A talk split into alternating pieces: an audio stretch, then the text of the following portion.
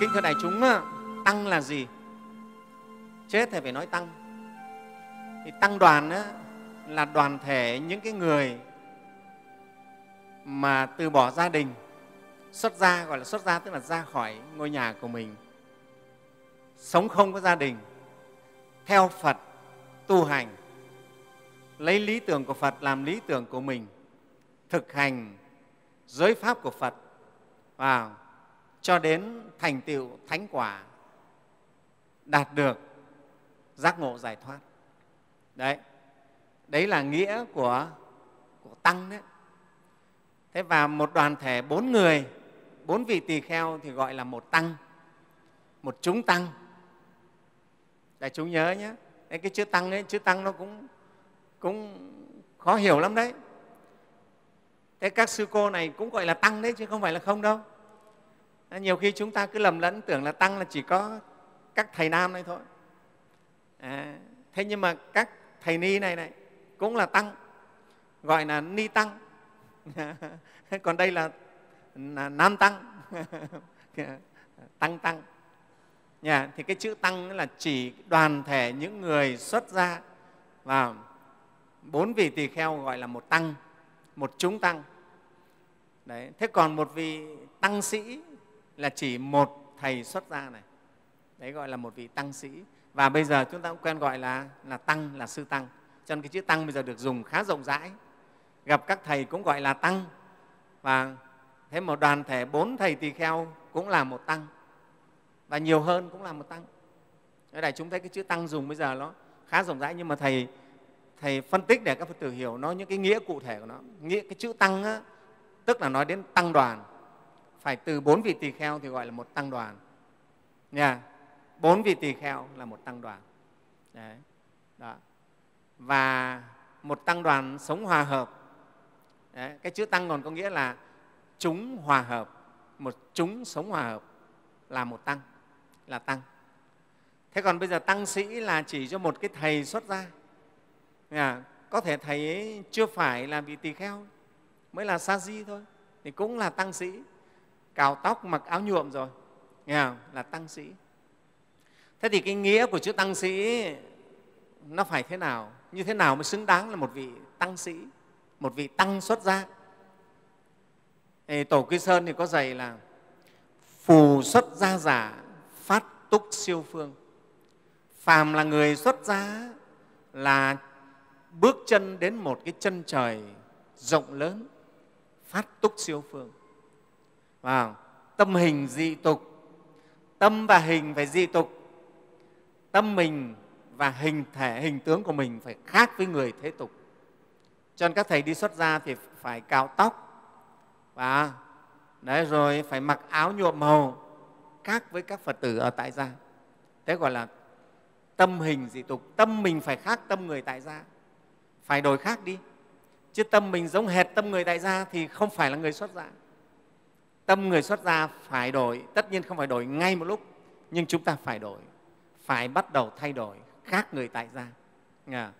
Tâm hình dị tục này, thiệu long thánh chủng, chấn nhiếp ma quân. Đấy, người xuất gia là phải làm sao để mà làm lớn mạnh dòng giống của bậc thánh? Cái dòng họ nhà thánh phải lớn mạnh. Nghe không? Thế còn người tại gia phàm phu mà không biết tu thì chỉ làm lớn mạnh dòng họ nhà gì? Nhà ma. Đấy, chúng ta ở ở nhà không biết tu phật pháp, không quy y tam bảo, không tu phật pháp thì chúng ta sống ngày nào là làm lớn mạnh cái dòng họ nhà ma ngày đấy. Nào, thế còn người biết tu phật pháp, nhất là người xuất gia thì phải làm lớn mạnh dòng giống của nhà thánh, cái dòng họ của nhà thánh. Ở đây là thánh là các vị xuất thế đấy, nghe không? đấy gọi là thiệu long thánh chủng chấn nhiếp ma quân. Người xuất gia còn phải có cái đức để chấn nhiếp ma quân. Thế, dụng báo tứ ân bạt tế tam hữu thưa đại chúng. Đây, có như vậy thì mới đền đáp được bốn ân và cứu độ được ba cõi. Đại chúng thấy cái đấy cái bổn phận người xuất gia to lớn như vậy cơ mà có phải thường đâu đấy, tổ kỳ sơn dạy đấy, người xuất gia phải như vậy xứng mới xứng đáng người xuất gia. Thế và thưa đại chúng nói thật thì người xuất gia chân chính thì làm được những việc khó làm bỏ được những cái khó bỏ. Để xuất gia chân chính chúng ta phải bỏ những cái khó bỏ là gì? Bỏ cha bỏ mẹ bỏ vợ bỏ con bỏ anh bỏ em bỏ người yêu. Bỏ hết. Đấy tức là bỏ thân bằng quyến thuộc. Đấy. có người yêu cũng phải bỏ. Giống như thầy đấy, đang yêu thì cũng phải bỏ. Mình đi xuất gia. Nếu mà ngày ấy không có chữ bỏ thì bây giờ cũng đùm đề rồi phải không? Giống như một thầy thấy mc trong cái chương trình phật pháp nhiệm màu của thầy đấy mà tay phải một đứa, tay trái một đứa rồi. Đấy, không bỏ thì không đi được. Là phải bỏ. Cho nên khi mà các thầy cạo tóc xuất ra thì có câu là gì? Lành thay thiện nam tử. Vào năng liễu thế vô thường. Vào khí tục thú nê hoàn, xuất gia hoàng thánh đạo. Vào cắt ái từ sở thân. Vào xuất gia hoàng thánh đạo. Thệ độ nhất thiết nhân. Vào đấy mình cắt ái từ biệt người thân. Những cái gì mình yêu thích thân thương phải bỏ hết. Rất là khó thưa đại chúng. Mà thì chúng ta mới xuất ra được. Đấy, bỏ người thân bỏ người yêu bỏ những cái gì mình thích. Bỏ nhà cửa tài sản tiền bạc vàng bạc châu báu ruộng vườn bỏ hết. Có gì bỏ? Chứ đi tu rồi mà vẫn còn giữ cái nhà vẫn còn giữ à, cái đất cái vườn ấy của tôi thì người ấy khó tu lắm. À, rồi sẽ có ngày là hoàn tục về với cái ruộng với cái đất với cái nhà đấy. Cho nên thầy nói với mấy đại đức nhà mình đã đi tu rồi là bỏ hết bỏ hết mới được. Tài sản phải bỏ hết bỏ hết không có gì. Rồi bỏ gì nữa? Bỏ tất cả những cái thú vui của trần gian. Ở trần gian chúng ta thụ hưởng ngũ dục vui vẻ à, xem ca nhạc rồi tất cả mọi cái vào xem phim xem bóng đá thi đấu vật nhiều thứ trò chơi du lịch đó đây. Nhưng mà đi xuất gia phải bỏ ăn uống nhậu nhẹt tất cả cái đó bỏ. Mặc đẹp cũng phải bỏ son phấn cũng phải bỏ. Ấy, đi xuất gia như các sư cô thì cũng không được son phấn nữa không được trang điểm nữa. Bỏ hết. Khó. Và nhiều cái thích mình phải bỏ lắm đấy là những cái khó bỏ nhưng phải bỏ. Rồi xuất gia hành những cái khó hành. À, đi xuất gia thì phải phải gì? Độc cư rồi đến chùa theo thầy học đạo giữ giới. Vào. Như chùa chúng ta đấy vào. Phải giữ giới. À.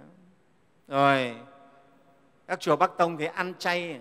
Rồi tu tập hàng ngày công phu thời khóa sớm tối thức khuya dậy sớm tu tập. Đó. mà đâu có được chấm điểm chấm công gì đâu thưa đại chúng. Cũng không được lương được tháng gì cả lương bổng gì cả đi tu chẳng có lương bổng gì cả. Không có. Ở ngoài đời chúng ta vất vả thì còn được thu nhập có lương đi tu không có. Đấy, sự sống của các thầy hoàn toàn phụ thuộc vào tín đồ phật tử bố thí cho. Các thầy là đi bác bát đi xin ăn là trở thành người ăn xin đúng là như thế đấy. Cho nên là cũng không được kiêu hơn ai. Mạng sống của mình là do mọi người giúp cho thì làm sao mình kiêu hơn được. Cho nên là thực sự thầy rất mong muốn là tăng chúng được thực hành cái hành khất thực rất quý mới đúng nghĩa của một vị khất sĩ tu sĩ phật giáo chân chính. Tài sản của người xuất gia thì chỉ có một cái bình bát ba y thôi là chính. Một vài cái lặt vặt như tăm xỉa răng à, có thêm cái gậy trống. Ngày xưa thì có cái tích trượng ấy thưa đại chúng. Vì các sư khi đi khất thực thì hay vào những cái làng quê nó hay có chó cho nên phải có cái tích trượng để mà đuổi chó. Đấy, nó là như thế đấy thưa đại chúng. Đến đâu là mình dùng cái tích trượng là thí chủ người ta biết là có sư đến khất thực ra để cúng dường. Đấy, đấy thưa đại chúng. Đấy. đấy tài sản của một vị sư như vậy không có gì cả. Cũng không được nhận nhà, nhận cửa, không có được tích lũy cái gì, cất chứa cái gì cả. Rất là đơn giản. Ừ. Đây lại chúng thấy. Khó lắm. Rồi phải học thực hành giới định tuệ, tu tập miên mật để thành tựu được đạo quả. Này chúng thấy. Đúng là chư tăng bỏ những cái khó bỏ và hành những cái khó hành. Rồi một cái nhiệm vụ nữa rất quan trọng đó là chư tăng phải nhận lãnh cái sứ mệnh mà chư phật giao phó. Đó là phải giữ gìn và hoằng truyền chính pháp cho quần chúng nhân dân, cho chúng sinh. Đại chúng theo đấy, trách nhiệm của chư tăng đấy. Không phải đơn giản. Rất nặng nề, rất vất vả. Đấy, thế thì chúng ta thấy tăng bảo thật sự rất là quý. Nếu tăng đúng nghĩa là quý như vậy đấy thế tại sao thầy nói là tăng đúng nghĩa? Thì kính thưa đại chúng ạ, chữ tăng thì trong phật giáo chia ra, chữ tăng phân loại ra có nhiều lắm trước hết là có hai cái loại gọi là phàm tăng và và thánh tăng. Cái này chúng ta dễ hiểu. Thánh tăng là gì? Là những cái bậc mà đã tu hành chứng quả từ sơ quả, tu đà hoàn trở lên. Cho đến thập địa đẳng giác diệu giác đều là thánh tăng. Đại chúng hiểu không nào? Đấy là những bậc đã chứng quả thánh rồi gọi là thánh tăng. Còn lại là phàm tăng. À, đấy như chúng ta đây thì cũng còn là phàm tăng. Cái chữ phàm nó không phải là gì xấu cả. À, cái chữ phàm nghĩa là chúng ta chưa phải thành thánh thôi. Chúng ta chưa thoát tục chưa giải thoát được hết. Thì là phàm đại chúng hiểu không nào? Đó. Thế nhưng mà trong phàm tăng này thì rất nhiều vị đang tu tập để hướng đến thánh quả. Đại chúng phải nhớ.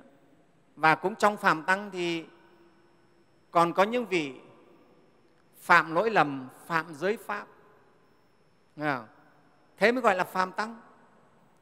Đấy vì đại chúng biết giới pháp của phật rất là lớn, rất là nhiều.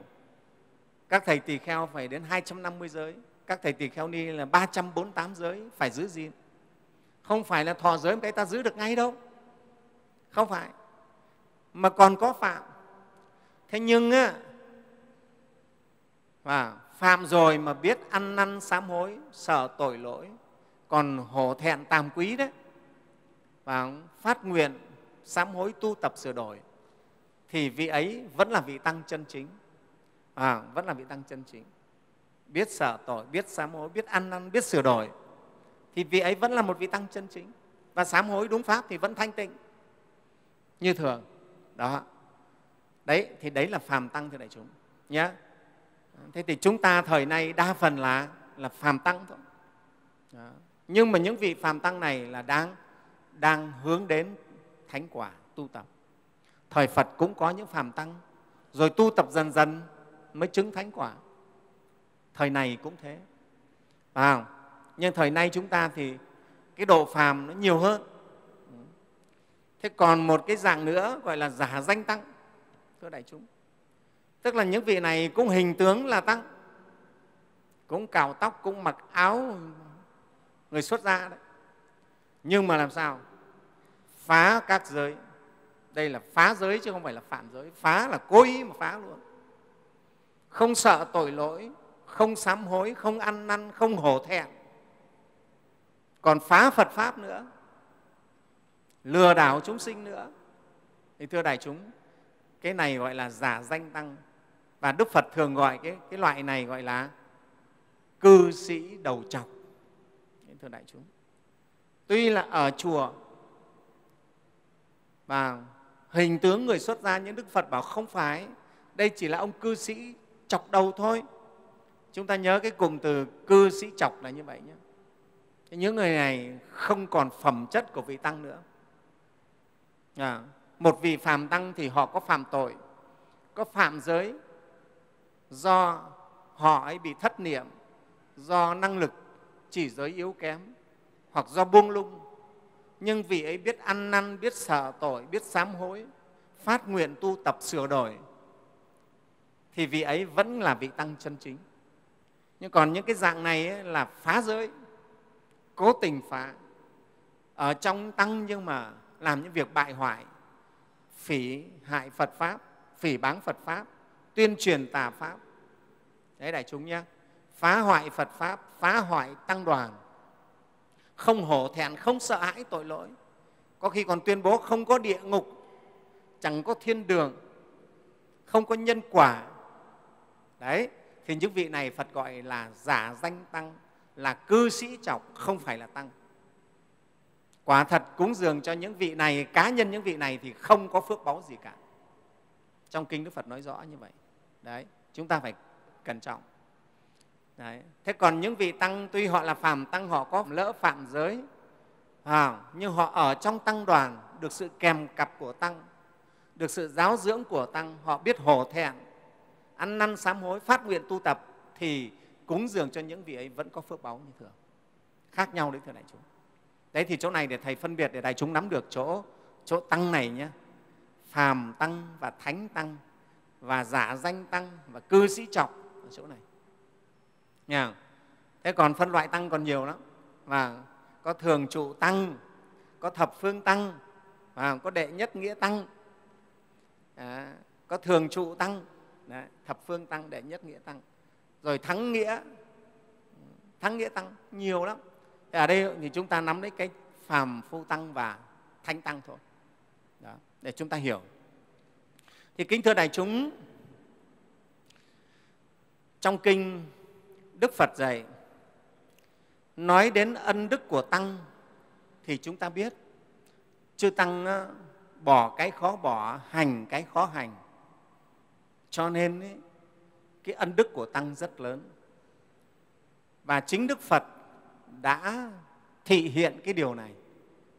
Đại chúng nhớ câu chuyện khi dì mẫu của phật là bà mahabasa ba đề bà ấy đi xuất gia rồi bà được vị thí chủ cúng cho một cái y rất là đẹp. Dệt y bằng sợi vàng thưa đại chúng. Cái y này mà dệt bằng những sợi chỉ bằng vàng. Y quý đến như vậy mà. thì bà nghĩ là cái y này quý thế này thì mình không xứng để dùng. Cho nên ấy, dì mẫu ma bà xả ba đề là dì của phật mà cũng là mẹ nuôi của phật đấy là vợ của vô tình phạn đấy đại chúng nhớ thì bà mới dâng cái y đấy, cúng dường cho phật. Bảo con là ni, con không đủ đức để thụ cái y này. Con dâng lên cúng phật. Đấy đại chúng thấy ni ngày xưa ta rất cung kính, rất kính tăng, rất là khiêm tốn, kiệm đức. Bà dâng lên cúng phật. Thế đại chúng biết sao không? Thì đúng rồi. Trong một cái đại chúng ấy thì đức phật là xứng đáng thọ nhận nhất chứ gì nữa. Còn ai nữa? Thế nhưng khi mà đức phật thấy bà ma ba xà ba đề đến cúng y thì đức phật đã dạy cho bà thế này. Thôi di mẫu hãy đem cái này cúng dường cho tăng để được phước báu tốt đẹp. Đấy, đem cúng dường cho tăng. Cái câu chuyện này chúng ta đã học trong kinh mi tiên rồi nghe không? và ma ba xà ba đề đã y lời phật dạy đem đến cúng dường cho chúng tăng tất nhiên cúng dường chúng tăng thì chúng tăng nhận nhưng mà cũng không ai mặc cả đâu. Nghe không? Ý cái chỗ này là sao đức phật muốn dạy? Là chư tăng sau này sẽ thay mặt phật để giữ gìn giáo pháp này. Và chư tăng sẽ hoàng truyền giáo pháp trong nhân gian này. Và chư tăng mới là cái người để mà gần gũi tiếp xúc với quần chúng. Đức phật biết rằng sẽ có ngày mình nhập niết bàn có phải không? Cũng giống như thầy chẳng hạn biết rằng sẽ có ngày mình phải ra đi. Thì phải lo giáo dưỡng đệ tử để tiếp nối. Cho nên chư tăng là người sẽ tiếp nối đức phật. Rất quan trọng cái sứ mệnh của tăng chúng rất quan trọng. À, vì thế đức phật nói bà ma ba xà ba đề là cúng dường cái y này đến chúng tăng để được phước báu lớn. Thứ hai nữa cũng có ý là vì bà di mẫu ma sa ba đề này này là mẹ nuôi của Phật, là dì ruột của Phật. Cho nên nhiều khi cúng dường Phật lại với cái tâm là là ái luyến. Phật thì là Phật chứ vẫn là con tôi, vẫn là cháu tôi, tôi nuôi, tôi cho bú từ bé, vẫn là tình riêng. Nghe không? Cho nên Đức Phật mới bảo bà ấy cúng dường cho Tăng đi, cúng chung cho Tăng để đoạn cái tâm ái luyến riêng tư thì phúc báu của bà ấy sẽ lớn hơn các quý phật tử đấy, qua cái câu chuyện này nữa, học vào câu chuyện này chúng ta nếu cúng dường mà cúng dường cho tăng chúng thì phước báo rất lớn. Còn chúng ta vì ái luyến chỉ thích cúng dường một thầy thôi chưa hẳn phúc ấy đã lớn đâu. Nhé cúng dường cho tăng chúng chúng ta nghĩa cái, cái nghĩa của chữ tăng á, nó lớn. Nghe tăng thì luôn luôn là cao quý và thanh tịnh. Nhưng còn một vị tu sĩ một vị tăng sĩ thì có thể chưa thanh tịnh chưa cao quý. Cái này đại chúng biết rồi. À, cho nên các phật tử đến chùa cúng dường tam bảo hoặc là cúng dường tăng bảo cho chúng tăng nha. Không nên vị tình riêng cúng dường một người nào đó. Cái đó phúc báu chưa chắc đã lớn bằng cúng dường cho chúng tăng. Tại chúng nhớ thế nha thì qua cái câu chuyện này để chúng ta thấy cái sứ mệnh, cái vai trò của tăng rất là quan trọng mà chính đức phật thì phạm cho chúng ta thấy. Wow. đấy, ngay gì ruột của phật mà đức phật cũng dạy, lên cúng dường chúng tăng đi. Vì chư tăng này sẽ là thay mặt cho phật sau này để giữ gìn và hoàng truyền phật pháp cơ mà. Đó, thì đại chúng thấy, ân đức của tăng rất là lớn quả thật nếu không còn bóng dáng vị tăng nào ở trần gian này thì phật pháp cũng sẽ lụi tàn thưa đại chúng sẽ lụi tàn thôi. Không, không thể nào mà hưng thịnh lên được. Nha. Và kính thưa đại chúng có một cái câu chuyện như thế này. Câu chuyện so sánh về cái phúc báu cúng dường từ thời có đức phật và không có đức phật. Thì chúng ta biết đó, ông vua trời thiên đế thích. Ông là vua cõi trời ba ba. Là vua một cõi trời rất là to.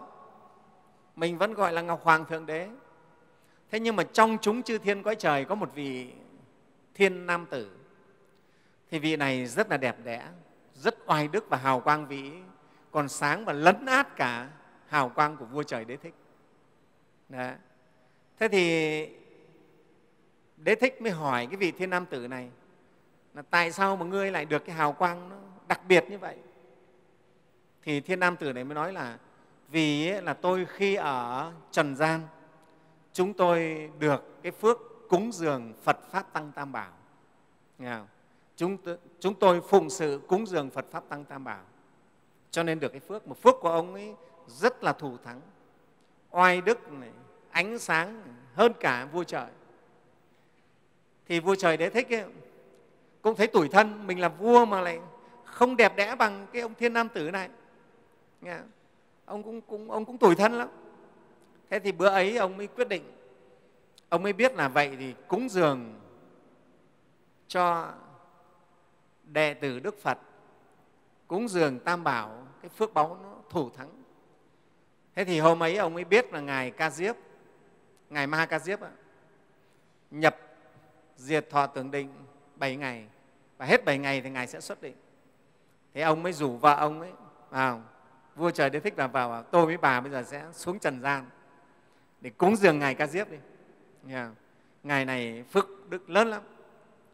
Thế nhưng mà đặc biệt của ngài ca diếp ấy là ngài là chuyên đi khất thực của những nhà nghèo. Đại chúng nhớ nhé, ngài ca diếp tu khổ hạnh đầu đà.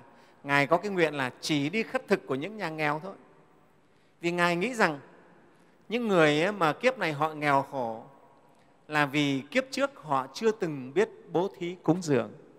Nghe không? Cho nên kiếp này nghèo khổ thôi thương họ mình hãy đi khất thực ở nhà họ. Nếu họ cúng dường được cái gì thì cho mình thì họ cũng được phước.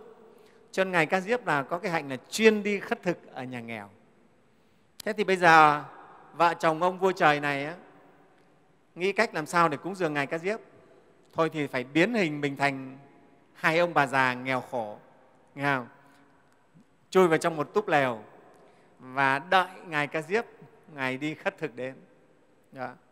thế thì khi mà ngài ca diếp đến thì ngài thấy đúng là hai ông bà già nghèo thật, thì ngài mới ôm bát vào ngài khất thực thì hai ông bà này mới mang vật thực ra để sớt bát cúng dường thế nhưng ngài ca diếp thì ngửi thấy cái mùi vật thực nó thơm khác thường.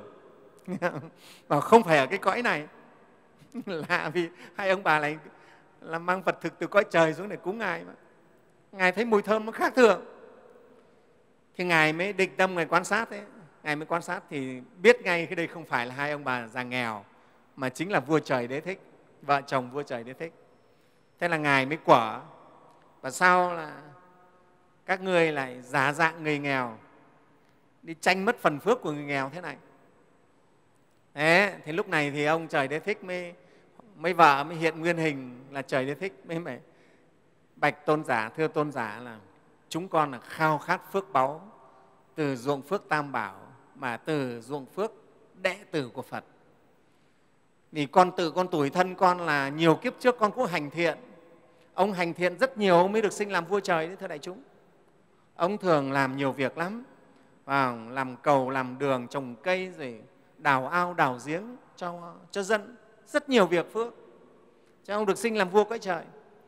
Nhưng ông bảo là con những cái kiếp ấy con làm phước như thế nhưng mà không có phật pháp. Cái kiếp ông ấy làm phước ấy không có tam bảo không có phật pháp. Cho nên ấy, cũng có phước được làm vua trời nhưng mà nó không thủ thắng không thủ diệu. Đến nỗi ánh sáng oai quang của con còn không bằng cả cái vị thiên nam tử kia cho nên con tuổi thân năm hôm nay con quyết định xuống đây là cúng dường ngài để con bòn lấy tí phước. Ngài thương ngài nhận lấy cho chúng vợ chồng chúng con. Đấy, thưa đại chúng. Đấy, thế thì đại chúng thấy mình còn hơn ông đế thích đấy. Là mình mình sinh ra có thời. Tuy không có phật nhưng mà vẫn còn tam bảo. Và chúng vẫn còn đệ tử phật để chúng ta được làm phước. Nghe không? Đấy, làm phước trong thời kỳ có tam bảo có đệ tử phật vẫn phước báo hơn đấy, thưa đại chúng, nó thủ diệu đến như vậy. Rồi, trong kinh thì đức phật có dạy về năm cái phước báu khi mà chúng ta đón tiếp chúng tăng có giới đức đến nhà. Đón tiếp chúng tăng có đến nhà. Thì đức phật dạy thế này. Nếu chúng ta được duyên đón tiếp những vị tăng có giới đức đến nhà thì nó thường phát sinh đến năm cái quả phước thế này. Cho dân ta thường có câu là tăng đến nhà gì? Như, như phật bà dáng thế đúng không? Nó từ cái chỗ này đấy này. Đấy. trong kinh kusala sutta đức phật dạy nếu tỳ kheo có giới đức đến nhà mọi người trong nhà hoan hỷ đón tiếp sinh thiện tâm trong sạch và thực hành thiện pháp thì sẽ có phước duyên được sinh lên cõi trời dục giới. Đấy. Nếu đón những vị tăng có giới đức đến nhà, mình hoan hỷ đón tiếp, à, thì rồi mình cũng phải thực hành thiện pháp chứ không phải chỉ hoan hỷ không. Và thực hành thiện pháp nữa thì cái phước ấy sau này mình đủ phước duyên để sinh lên cõi trời dục giới thưa đại chúng. Đấy là cái thứ nhất. Thứ hai, khi đón tiếp những vị tăng có giới đức mà mình cung kính lễ bái, mời ngồi lên chỗ cao tốt và mình phát nguyện thực hành thiền pháp thì khi tái sinh sẽ được tái sinh vào dòng dõi cao quý. Đấy, chúng ta nhớ chúng ta được sinh vào dòng dõi cao quý, vào giai cấp cao quý là cũng từ cái phước duyên này nữa đấy. Không bị sinh vào cái dòng dõi hạ tiện vào như thời xưa phải, phải làm kẻ ăn người ở nô tỳ mà đấy, nô lệ chúng ta không bị. Mà chúng ta được sinh vào dòng dõi cao quý vào, vào dòng sang cả giàu có con vua cháu chúa. Đấy, nếu chúng ta cung kính đón rước một vị tăng có giới đức, mời ngồi vào những vị trí cao quý trong nhà mình. Cái phước báu thứ ba, đã mời ngồi chỗ cao quý lại cúng dường vật thực, thuốc men, y áo, vân vân. Với thiện tâm trong sạch hoan hỷ, không keo giết bòn sẻn và thực hành thiền pháp nữa thì sẽ được quả báu quyền cao chức trọng. À, đấy. Cho nên ấy, người phật tử tại gia chúng ta mong cầu công danh thì có thể ngay từ ruộng phước của tăng bảo này. Nha, chúng ta cúng dường đến chúng tăng và đầy đủ với tâm hoan hỷ. Sau đó mình phải thực hành thiện pháp nữa thì chúng ta sẽ được cái phước báu sẽ ở cái địa vị cao quý. Đó thứ tư, chúng ta cúng dường và làm phước tùy theo khả năng của mình, rồi phát nguyện thực hành thiền pháp, thì chính bản thân chúng ta sẽ được cái phúc báu là có nhiều tài sản giàu có. Đấy, tài sản giàu có cũng từ cái nơi này. Ruộng phước tăng bảo giúp cho chúng ta có tài sản, thưa đại chúng. Nếu chúng ta cúng dường, hoan hỷ, và đó. Và cái phước báu thứ năm khi mời chư tăng có giới đức đến nhà, thỉnh pháp, được lắng nghe phật pháp, rồi vấn đạo, rồi thực hành thiền pháp, thì chúng ta được phúc báu là tăng trưởng trí tuệ và dần dần sẽ đi tới chỗ được thấy rõ được thực tánh của các pháp, tức là sẽ cũng đạt đến được sự giác ngộ tất nhiên cái đó phải có thời gian, đại chúng nhé đó. như vậy năm cái quả phúc, khi chúng ta đón tiếp những vị tăng có giới đức đến nhà với cái tâm thiện lành, thanh tịnh, cung kính và sự cúng dường như phạm được những cái phước báo như vậy. Đấy, không phải là cái chuyện chuyện nhỏ. Kính thưa đại chúng, đó là cái oai lực, cái phước đức của tăng bảo đến với chúng ta và tại đây thầy kể một, tiếp một câu chuyện cho đại chúng về câu chuyện về ông Puna vợ chồng và gia đình ông Puna. À, ông cúng dường đệ tử Phật. Không phải cúng dường Phật cúng dường chư tăng. Ông được cái phước báu về cái câu chuyện này ấy, thì trước thầy cũng đã kể lược một hai lần rồi. Nhưng là trong kinh này nói chi tiết hơn này vợ chồng ông Puna là người làm thuê cho phú hộ Sumana. Trong thời kỳ Đức Phật, Thích Ca còn tại thế. Đức Phật Thích Ca mình đấy. Thì gia đình ông Puna nghèo khổ lắm, làm ruộng thuê cho phú hộ Sumana. Mọi người trong gia đình ông đều có đức tin trong sạch với Tam Bảo. Nghèo nhưng mà rất tin kính Tam Bảo. Một buổi sáng, ông Puna đi cày ruộng và cũng cái buổi sáng hôm ấy thì ngài xá lợi phất và xả diệt thọ tưởng định.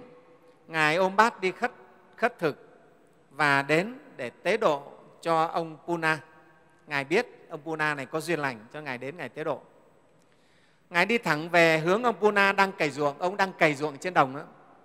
Nhìn thấy đại đức xá lợi phất, ông Puna liền bỏ cày đến đảnh lễ ngài dâng cúng ngài một cái cây tăm xỉa răng và nước nước uống. Ở ấn độ họ làm cái cây tăm xỉa răng to bằng ngón tay ngón tay trỏ này này thưa đại chúng. Lấy cái cây mình gọi là cây dương giống như cây dương xỉ đấy. Nó như cái đũa của mình vào vót nhọn đi xong rồi họ xỉa răng chùi răng này, này chứ không người dân họ thường thế chứ họ không có đánh bàn trải mấy đâu. Thầy đi ấn độ thầy cũng có hay mua cái, cái đấy về làm quà cho cho phật tử. Đấy. Thế thì ông này ông đến cúng ngài mỗi cái cây xỉa răng với nước uống thôi. Ngài sáng lời phất, thọ nhận xong, thì đi theo đường hướng về nhà ông puna. Gặp vợ ông puna đang đem cơm cho chồng. Bà đảnh lễ ngài, sáng lời phất xong và bạch rằng, bà vợ thì bạch thế này. Bạch ngài đại đức, kính xin ngài từ bi thọ nhận phẩm vật nghèo khó của gia đình chúng con. Nhà nghèo thì có gì đâu, hoàng cơm có khi cũng làm một tí bột mì với tí xúc thôi. Xá lợi phất từ bi tế độ thọ nhận tất cả cái phần vật thực của bà bà vô cùng hoan hỷ và phát nguyện thế này. Do nhờ phước thiện bố thí này của chúng con cầu mong gia đình con được một phần pháp mà ngài đã chứng đắc. Ngài xá lợi phất là đệ tử bậc nhất về trí tuệ của phật. Bà này bà rất kính trọng tam bảo cho nên bà chỉ phát nguyện con cúng dường á, là con được một chút trí tuệ như của ngài thôi ạ. Nghe con không dám xin nhiều, con xin được một chút trí tuệ như của ngài thôi. Đó. đó. Thế thì đại đức xá lợi phất mới chúc phúc thế này, mong cho gia đình các con được toại nguyện. Nghe không? đấy. Giống như mà lấy thầy nói, sa thu sa thu đấy, tức lành thay lành thay đó. Và bà vợ của ông puna rất hoan hỉ trở về nhà, nấu phần cơm khác đem cho chồng vội vàng mang ra ngoài đồng với tâm hoan hỷ phước thiện bố thí ừ. làm cho thân tâm của bà tự nhiên nhẹ nhàng nhu nhuyến không sao tả nổi Đấy, đại chúng đã có ai khi mà cúng dường xong là thân tâm mình nó hạnh phúc nó hoan hỷ nhu nhuyễn nó hạnh phúc khó tả lắm nghe không Đấy. cái người mà cái người mà tham á nghe không? người ta vơ được của về thì người ta sung sướng lắm. Nhưng mà cái người không tham khi người ta bố thí được hay người ta cúng dường được thì người ta lại hạnh phúc. Rất là hạnh phúc thưa đại chúng. Đấy, nhất là cho các vị thánh tăng cho các vị đệ tử xuất gia của phật cúng dường được hoan hỷ lắm. Thì bà vợ ông Nai cũng thấy bà hoan hỷ lắm bà vô cùng hạnh phúc. Về nấu ngay một suất cơm mới mang ra ra đồng để cho chồng. Về phía ông puna trễ giờ đói bụng rồi thả bò cho đi ăn cỏ, ông lên bờ ngồi dưới bóng cây. Chờ đợi vợ. Dẫu đói bụng, nhưng tâm ông vẫn rất hoan hỉ. Ông nhớ về việc làm phước vừa rồi, cúng dường cho ngài xá lợi phất. Ông rất hoan hỉ. Từ xa nhìn thấy vợ đi đến, dẫu là trễ hơn mọi ngày, nhưng mà thấy bà dung sắc khác thường. Chắc chắn bà đang hoan hỉ một việc gì đó. Bà vừa đến nơi thì bà thưa với chồng thế này. Này ông, hôm nay xin ông hoan hỉ thật nhiều. Sáng nay á, tôi đem cơm cho ông giữa đường gặp đại đức xá lợi phất đang đi khất thực. Tôi đã phát sinh đức tin trong sạch đem cơm của ông sớt bát cúng dường cho ngài. Ngài không chê vật thực của nhà mình nghèo khổ. Ngài có tâm từ bi tế độ thọ nhận tất cả thực phẩm của ông. Xin ông hãy hoan hỷ với cái phần bố thí này. Tức là bà ấy bà sợ là ông ấy không hoan hỷ tại sao bà mang cơm chậm? Vì là bà cúng dường cho ngài sao lại vất mất rồi xong lại phải về nhóm nửa nấu cơm nấu cái nồi mới thì sợ đến là ông gắt lên chứ phải mấy đức lăng quân nhà ta ở đây thì khéo khi mà ăn trễ thế là gắt ọp tỏi lên nghe không? Thế thì bà đến bà phải có cái lời trước bảo ông ạ à, xin ông hoan hỷ xin ông hoan hỷ nhé nghe không?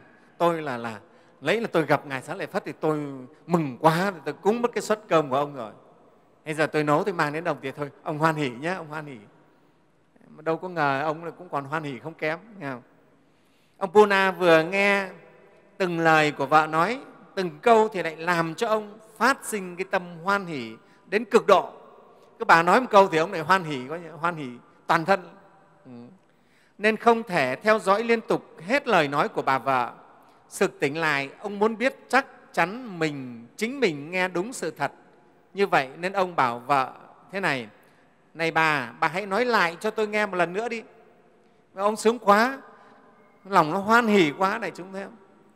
Thế ông bảo không biết có đúng là bà vợ nói đúng thế không? Thế ông bảo, bà nói lại tôi nghe xem có đúng là bà cúng dường cái phần ăn của tôi cho ngài xá lợi phất không? Ừ.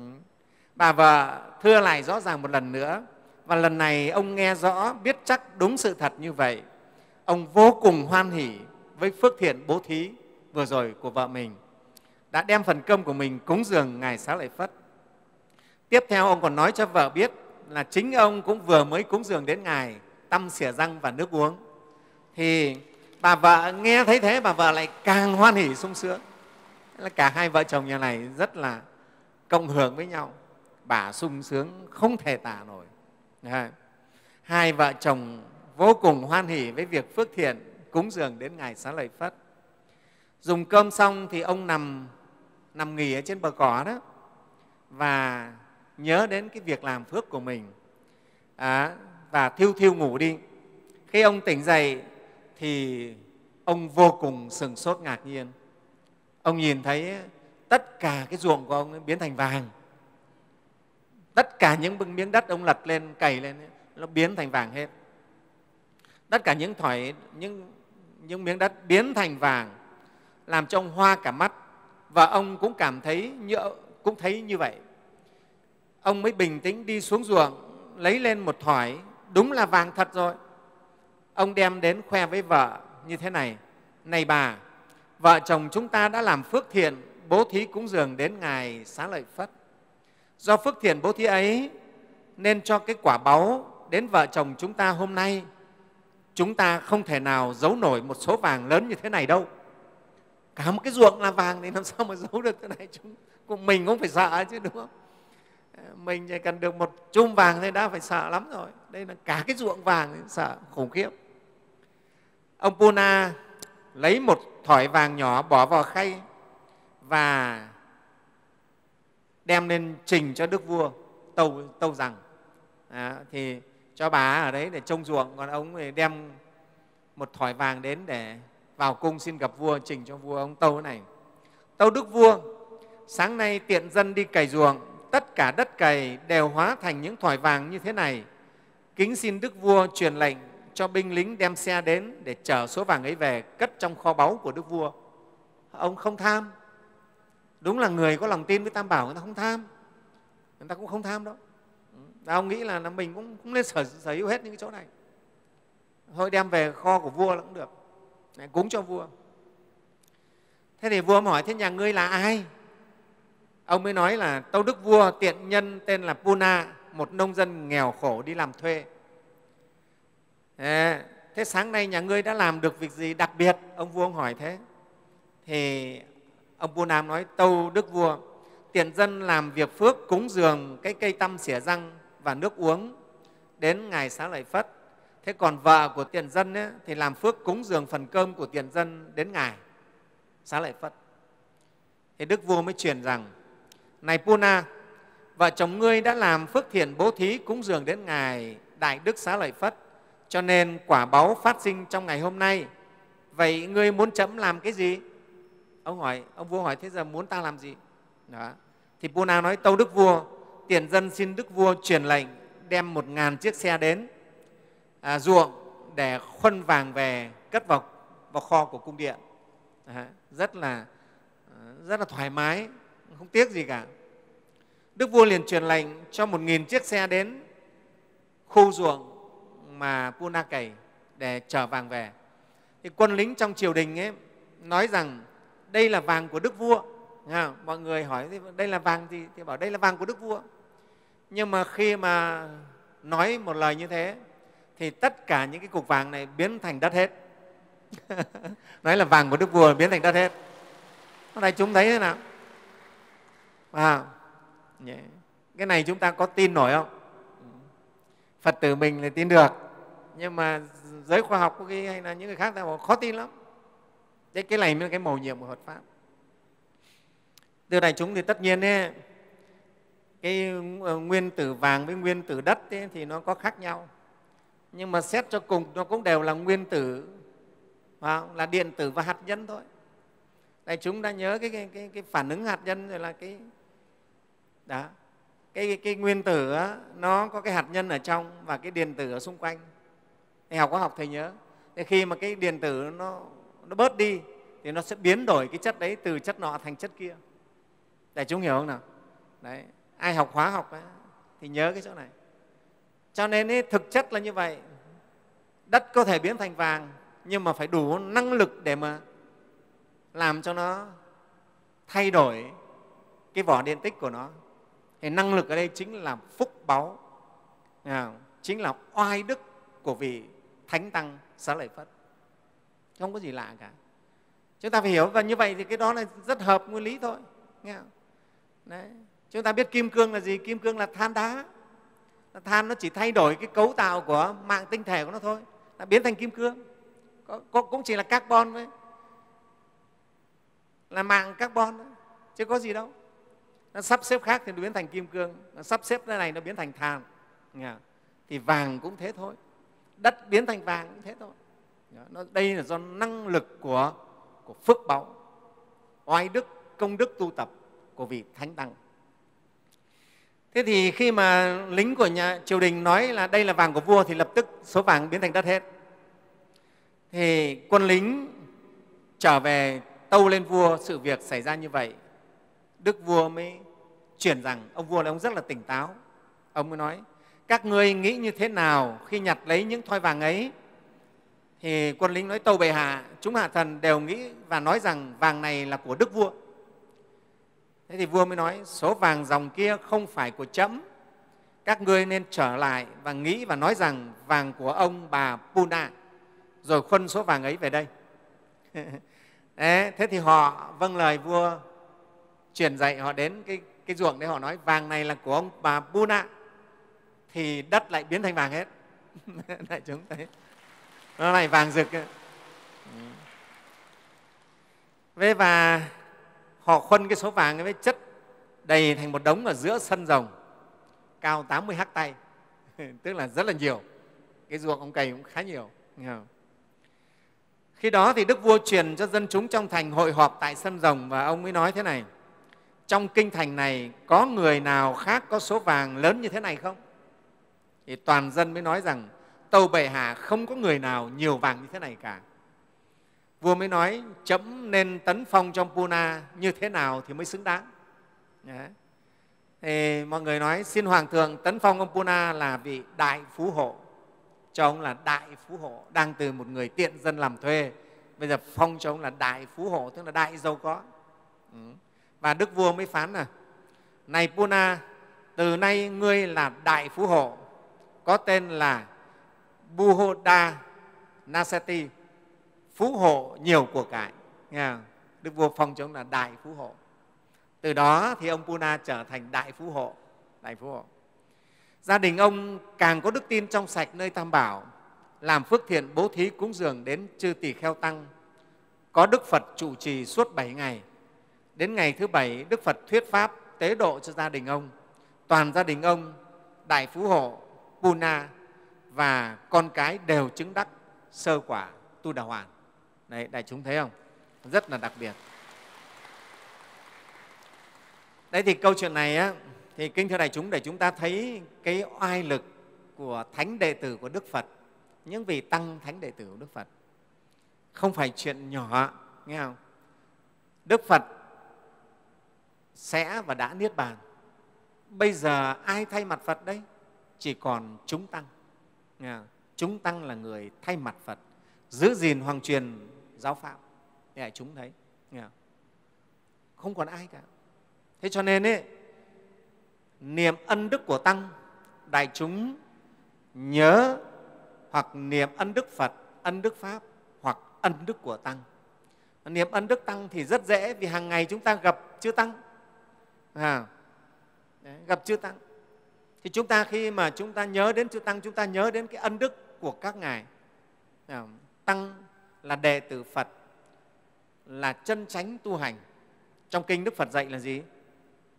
Đệ tử Phật là bậc thiện hạnh, trực hạnh, tránh hạnh, như Pháp, à, đáng được cung kính, đáng được thân cận, đáng được cúng dường, đáng được chắp tay xá chào và là ruộng phước điền tối thượng ở thế gian. Đấy, trong kinh đức phật dạy đấy. Cái này gọi là chín ân đức của tăng. Chín ân đức của tăng. Ừ. Cái đại chúng à, nghĩ đến tăng thì không phải là chỉ nghĩ đến một thầy nào mà tất nhiên chúng ta có thể nghĩ đến hình bóng một thầy nhưng mà thầy ấy là đại diện cho cho tăng. Và tăng nghĩa là như thế đấy. Là trực hạnh là thiện hạnh là tránh hạnh à, đó, là như pháp hạnh đó, xứng đáng được cung kính được vái chào được thân cận được cúng dường. Tăng là ruộng phước điền cho chúng ta. Đại chúng nhớ thế. Ta niệm ân đức của tăng như vậy. Chứ tăng là những người bỏ được những việc khó bỏ hành được những pháp khó hành. À, vì còn bóng dáng của tăng bảo ở trần gian này là chúng ta còn có chỗ để để thoát.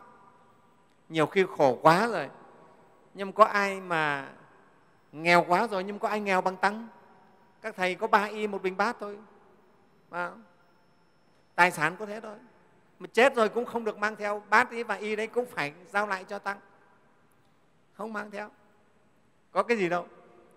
Đấy cho nên thầy nói là còn bóng dáng vị tăng là còn những cái rất là quý thưa đại chúng. Không phải thường thế cho nên đức phật mới mới bảo di mẫu của mình cúng dường y cho tăng. Đại chúng thấy không? Thế đại chúng hãy niệm ân đức của tăng như vậy. Nhớ đến tăng, nhớ đến quý thầy là nhớ đến công đức của tăng như vậy. Chư tăng là cao quý. Thế thầy vẫn nói cũng giống chư tăng một vị chân chính tu hành, một vị tu sĩ chân chính. Giống như mùa hè này chúng ta đi đến hồ sen mà nhìn thấy những cái bông hoa sen nó mọc lên ấy, nó tỏa hương thơm ngát ấy, nghe không? rất là hạnh phúc. Thầy thì không biết thế nào nhưng từ hồi bé thầy cứ gặp các sư thầy là lúc còn bé bé là thầy cảm thấy rất hạnh phúc. Rất là hạnh phúc. Ở làng có mỗi ngôi chùa sư thầy đấy là thầy ni cụ ni. Cụ cứ đến chùa nhìn thấy cụ là sung sướng lắm. Là vào rót nước là vào lấy quạt để quạt cho cụ. Hạnh phúc lắm thưa đại chúng. Đấy cô thì cũng không giảng dạy phật pháp gì đâu. Nhưng cứ thấy bóng dáng cô là quý rồi. Thầy vẫn kể với đại chúng, lúc thầy chưa đi tu mà, nhìn thấy mấy sư thầy khất sĩ ôm cái bình bát đi khất thực ở trên cái con đường ở thành phố hà nội. Lúc ấy thầy còn là một thanh niên, cư sĩ. Cứ thế mà thầy phóng xe máy đi theo đằng sau để ngắm các thầy. Thế thì gần gần đến nơi này, đỗ xe lại, đợi thầy đi một sao đà lại lại phóng theo nhìn thấy cái bóng dáng chư tăng mình thấy rất là quý. Có cái gì ở đó đại chúng nó thoát tục nó xa rời tất cả những các cái những cái bon chen những các cái nhỏ nhen những các cái tầm thường của thế gian. Có một cái chỗ thanh cao để cho mình hướng tới thưa đại chúng. À, mà thầy vẫn nói ở Việt Nam mình thì có bác Hồ.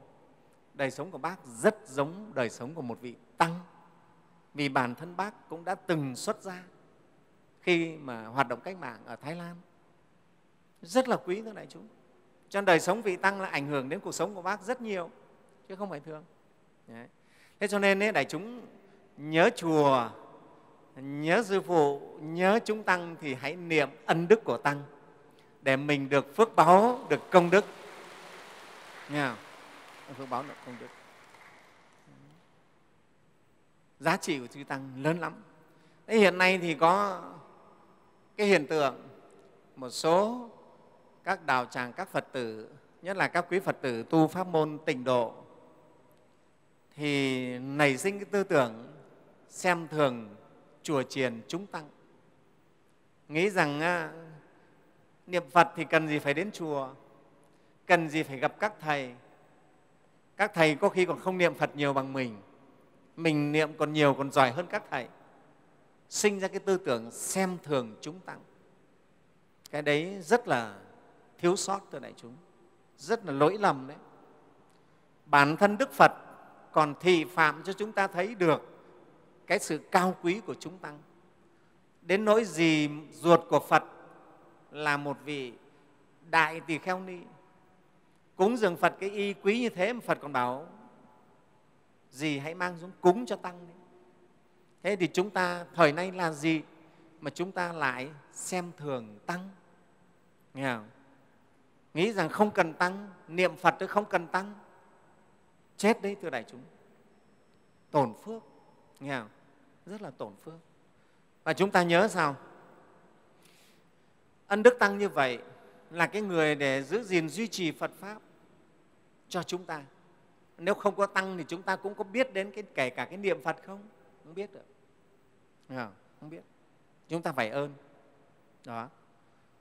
Và cũng qua đây thì mỗi mỗi một vị tăng sĩ, ở đây thầy nói với chư tăng và chư ni ở đây cũng thế, phải ý thức được cái trọng trách của mình. Mình phải sống như thế nào cho xứng đáng, phải tu như thế nào cho xứng đáng với cái sự kính trọng của tín đồ phật tử. À, chúng ta phải có trí nguyện phải sống xứng đáng. Đấy. Đấy. chứ không phải chúng ta buông lung xuất ra rồi buông lung thì chúng ta sẽ không được gọi là phàm tăng nữa mà trở thành giả danh tăng trở thành cư sĩ chọc đầu. Chúng ta sẽ phá hoại phật pháp. Đấy. Mỗi tăng sĩ phải như vậy thế cho nên cái quan hệ giữa chư tăng và phật tử và cư sĩ nó rất là gắn bó. Thầy vẫn nói chư tăng mà tốt thì khiến cho phật tử tốt. Phật tử tốt thì cũng khiến chúng tăng tốt. Hai cái này nó tương hỗ với nhau. Nghe không? Đấy. Thầy hay, thầy giỏi thì trò hay, mà trò mà giỏi thì thầy cũng tốt, cũng phải phấn đấu. Đấy. thế cho nên dân miền bắc mình hay có câu là sư với vãi như gì? Như vải với nâu rất là gắn bó. Vải với nâu gắn nhau chặt chẽ lắm. À, đấy cho nên thầy thấy qua cái đại, cái đại dịch covid này thầy thấy phật tử chùa mình với chư tăng rất gắn bó. Nhớ nhớ chùa nhớ thầy nhớ chúng tăng lắm. Đấy là cái một cái sự keo sơn. Và thưa đại chúng hai thành phần còn lại là chư tăng và cư sĩ trong tư chúng của phật. Là cái người để mà duy trì và hoàng truyền phật pháp đấy. Thế cho nên trong nhà nhà thiền mình có câu là gì? Phật pháp xương minh do tăng già hoàng hóa. Thiền môn hưng tịnh bởi đàn việt tín tâm. Đàn việt là phật tử là cư sĩ phật tử đấy, đấy. phật pháp xương minh là do chư tăng hoàng hóa. Chư tăng giảng dạy thì phật pháp sẽ xương minh. Phật tử chúng ta sẽ hiểu thế nào là chính thế nào là tà? Đâu đúng đâu sai? Để mình làm. Đấy. thế còn ấy, chùa chiền được hưng thịnh lên. Chùa to phật lớn thế này là do công phước báu sự cúng dường của quý phật tử. Thiền môn hưng thịnh bởi đàn việt tín tâm. Nghe không? chứ các thầy đi tu rồi làm gì? Có tiền đâu mà cúng dường lên xây dựng hộ độ cho chúng tăng là ở phật tử đấy. Đó thế thì qua cái bài pháp hôm nay, thầy mong mỏi tất cả phật tử chúng ta, mà kể cả đến chư tăng cũng thế, chúng ta đều biết niệm ân đức của chúng tăng. Nghe không? niệm ân đức của chúng tăng giúp chúng ta được phúc báo và được công đức. Và còn giúp chúng ta được bình an nữa. Trong kinh đức phật cũng nói, nếu tâm chúng ta sợ hãi, chúng ta đi vào những chỗ nguy hiểm chúng ta niệm ân đức phật niệm ân đức pháp và niệm ân đức tăng thì hết sợ hãi và thoát qua nguy hiểm. Không phải chuyện thường đại chúng. Hay lắm. Đại chúc đại chúng à, tinh tấn và an vui. Thầy trò chúng ta phát nguyện là sẽ thực hành chính pháp giữ gìn chính pháp hoàng dương chính pháp làm cho phật pháp rộng khắp nhân gian để cứu độ chúng sinh muôn loài à, cho thế giới được hòa bình chúng sinh an lạc. Nam mô phật bổn sư thích ca mâu ni.